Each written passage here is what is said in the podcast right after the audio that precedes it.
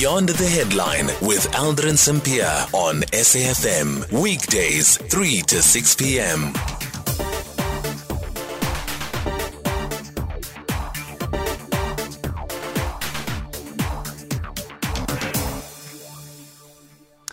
It is 12 minutes after 4 o'clock in conversation next with Naledi Kuali, who is a legal manager at the acti- and acting executive director at People Opposing Women Abuse. So Orlando Pirates footballer Thembinkosi Lorch has been handed down a suspended sentence of five years and ordered to pay a fine of 100,000 rand to the organization People Opposing Women Abuse, who work to combat gender based violence in communities. This news comes as Lorch was convicted of assault with intent of doing grievous bodily harm back in um, the, the incident uh, we know happened back in 2020, but the conviction happened earlier in the year in 2023. On the eve of the 16 days of activism, this conviction comes at a time where more gender based violence cases in the last quarter has seen a rise in crimes related to assault with intent to do grievous bodily harm. And this is according to the SAPS crime stats um, for the second quarter of 2023 to help us unpack what intentions still need to, what interventions still need to be taken and the limitations of fines in violent crimes. We are joined by Naledi. Naledi, good afternoon. Thank you so much for making time for us. Good afternoon, and thank you for having us. Let's first start with the um, the sentencing itself. As people opposing um, women abuse, what do you make of the sentence? No direct imprisonment. It has been suspended for five years. Yes. So I think to just treat the items in separation in this matter, I think, first of all, we're very glad for the conviction. I think it is important for us, uh, particularly in, in the CBO space that we acknowledge these convictions as important because they speak to the seriousness um, that the NPA is taking when it comes to prosecuting um, gender based violence cases. And it also speaks to our elevated ability to present the necessary evidence to get these convictions. So, as a starting point, I think generally we are happy to see convictions in the gender based um, violence space. When you look at the sentencing, I think the sentencing, in, in, in some regards, um, aligns itself with the sentencing guidelines in this regard. Um, with the domestic, read with the Domestic Violence Act, we understand that there are certain minimum sentences that um, are associated with gender-based violence cases. So we do want to see these harsh pay, um, we want to see harsher judgments. We want to see custodial sentences, and every case requires you to look at its mirrors and see the arguments that were presented with regards to custodial sentences. But just to speak purely firstly to the conviction is that we're happy to see convictions um, taking place within our legal system because anyone with an understanding of our legal system understands these are th- these are not as common as we would like them to be. And secondly, in terms of the um, the sentencing guidelines, I mean, we would ideally want them to be harsher. We don't want to find ourselves in a situation where you are able to get a suspended sentence.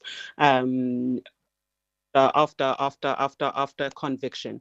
We are um, we are also looking to see how closely um, some of these sentences are linked to to the amendments that we have seen um, come through in, in, in, the legal system. So I want to say, yes, we're happy with the conviction. We are looking for harsher, harsher sentences as a way of of um, of moving away um, or, or motivating people to move away from violent behavior, even if the incentive is not personal. Yeah, because somebody looking at this would perhaps say that um, while it seems that if you are popular and you have the money, you can get away. I'm sure there is the conviction that has been handed down, but there is, there's of course the suspended sentences and, no direct um, imprisonment. Does it really um, become a deterrent? Because the hundred thousand Tembekile, uh, uh, Lorch would be able to pay will, will be able to pay the hundred thousand. I don't know how many other men out there um, who are also accused of abuse and also been convicted would be able to pay that that that particular amount. But what it looks like to society is here's somebody who's popular. The person has been convicted. He's a, he was convicted of assaulting his his ex girlfriend. He even strangled her as well and left her behind. There's there's a level of heinousness to that crime as well, considering that he locked her up and left. Correct. And you know when when we speak of fines and we speak to fines as a deterrent, I, I, think South Africa, even historically, we have this issue of haves and have nots. We have this issue of quality representation and the type of representation you get when you're resourced.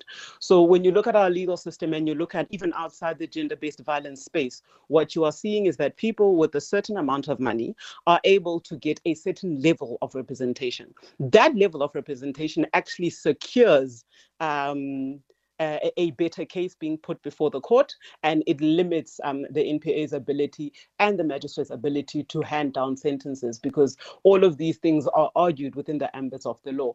But when you look at some um, somebody like the the um, the convicted in this case, Uthembi Gozilotch, you will look at whether or not what is the affordability that he has. And what is important to remember is that we do need for GBV to become a costly affair. When when you do assault a woman, it needs to be extremely inconvenient for you. It needs to be extremely hostile for you. It needs to be something that has a direct impact. And in this case, in the absence of a, a, a, custodial sentence, you want to find yourself in a scenario where you are able to say you are feeling the pinch. Now, when you look at the average income in South Africa, this is not something that the average perpetrator of gender-based violence can actually afford. Very few people can afford to wake up and pay a hundred thousand just purely cash.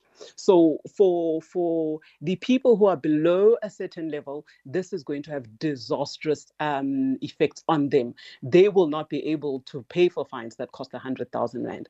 But when it comes to people who are in a better standing in life financially, they're better off. Those are the people that we need the legal system to treat as equal. We need whether or not you've got an attorney who can argue this in court, or you've got someone with less experience or less or, or, or, or less connections who can't make the argument the same. The law needs to look at you the same, and which is that you're a perpetrator of violence and you must face the harshest the the um, the harshest sentences under the law. So while we understand the limitations that the courts are, are faced with, we are appreciative of their ability to increase a punishment where they have the capacity to, to request the 100,000 Rand as a, as as a fine for this conduct is to say at the end of the day he has been impacted. What do we want going forward? We do want those custodial sentences. We do want longer sentences. But we're also appreciative of the fact that in the fight against gender-based violence it takes capacity.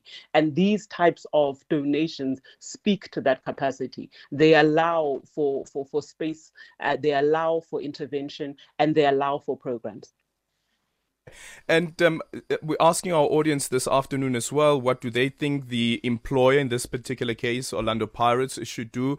And uh, well, most of the men that have called in have said that um, listen, he's already been sentenced, um, he's already been punished, so we we need to move on. Some people on social media at least are saying that, but the Pirates must also take steps against him. But then. Pirates, when um, Lorch was arrested, did issue a statement and say that um, they stand against gender based violence could this be a learning moment or teachable moment um, to use the um, to use the the, the the, the the Lorch story and say that as pirates this is where we stand and how do we then use a Lorch to actually send such a message? I don't know whether you still include him in the team and still also continue to send that message I think in that regard, it's important as institutions to take a stand on gender-based violence.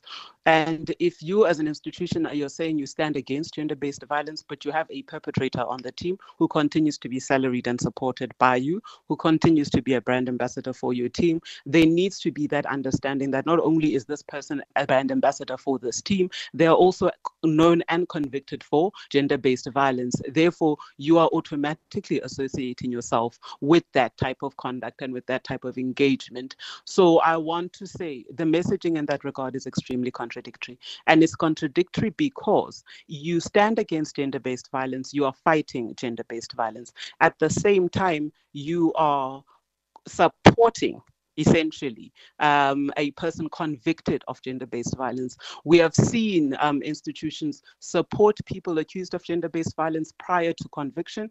And once that conviction comes through and you're found guilty of the crime in a court of law, only then are you able to then proceed and say, We stand against it, you're convicted of this. There are no questions with regards to your conduct we have that in this instance, but you see a continued support institutionally of the individual. So for us, it is important for institutions themselves to take us to, to, to make a decision and to say, we're taking a stand. And the stand we are taking is that we, we do not house people who are perpetrators of gender based violence. We do not want to be associated with people who are perpetrators of gender based violence. And if you think of the scope and the audience that foot, football has in South Africa, you will know that the messaging coming from the top, coming from um, male dominated industries, it will communicate that message that saying gender based violence is wrong. But outside of just saying gender-based violence is wrong without following it structurally. For us it rings it rings hollow and it rings contradictory. Okay apologies. We just got cut there with the naledi who's the legal manager and acting executive director at the people opposing women abuse. Just one last question naledi and thank you so much for coming back on. And that is the issue of rehabilitation and also people saying that he was remorseful and therefore um, the com- the the the organization or the club should just allow this one to go? I think we, we do um, open ourselves up to the possibility that people can be rehabilitated. So the the attitude and the belief that we have when it comes to addressing gender-based violence is not steeped in the belief that people do not change. But what is important is for the survivors of this gender-based violence to be equally prioritized in the rehabilitation process. And what we mean by that is to say, when you inflict violence on another person, there is something you take away from them fundamentally. And you need to learn and understand the impact of that holistically. And it is very easy for us to get on television or to wake up one day after we felt the repercussions and say, I have changed. But the only way to prove you have changed is through continued changed conduct. And the problem here is that there has been no time for the public and, and, and particularly in this in this regard for the survivor to be satisfied that they do see the change and that the change is impactful. So the concern here is that we cannot go from an incident to immediate forgive forgival to immediate rehabilitation without fully taking into consideration where this puts the survivor. How does the survivor feel? And has that relationship being been restored to a point where the survivor herself can walk away from this incident feeling like I can find some healing. I have received justice. Until we were in a position where we can say the survivor feels like they have received justice, the survivor is okay with moving on in terms of restorative justice, then we cannot move immediately into a position where we concern ourselves with the change behavior of, of Thembinkosi because at, at present the priority is the survivor and and and and and the and, and Thembinkosi in this regard has the responsibility to show the community that I have changed, I have in fact grown. But that is something that must be proven as opposed to given. Thank you so much for your time. Naledi uh, Kuali, who is a legal manager and acting executive director at the People Opposing Women Abuse.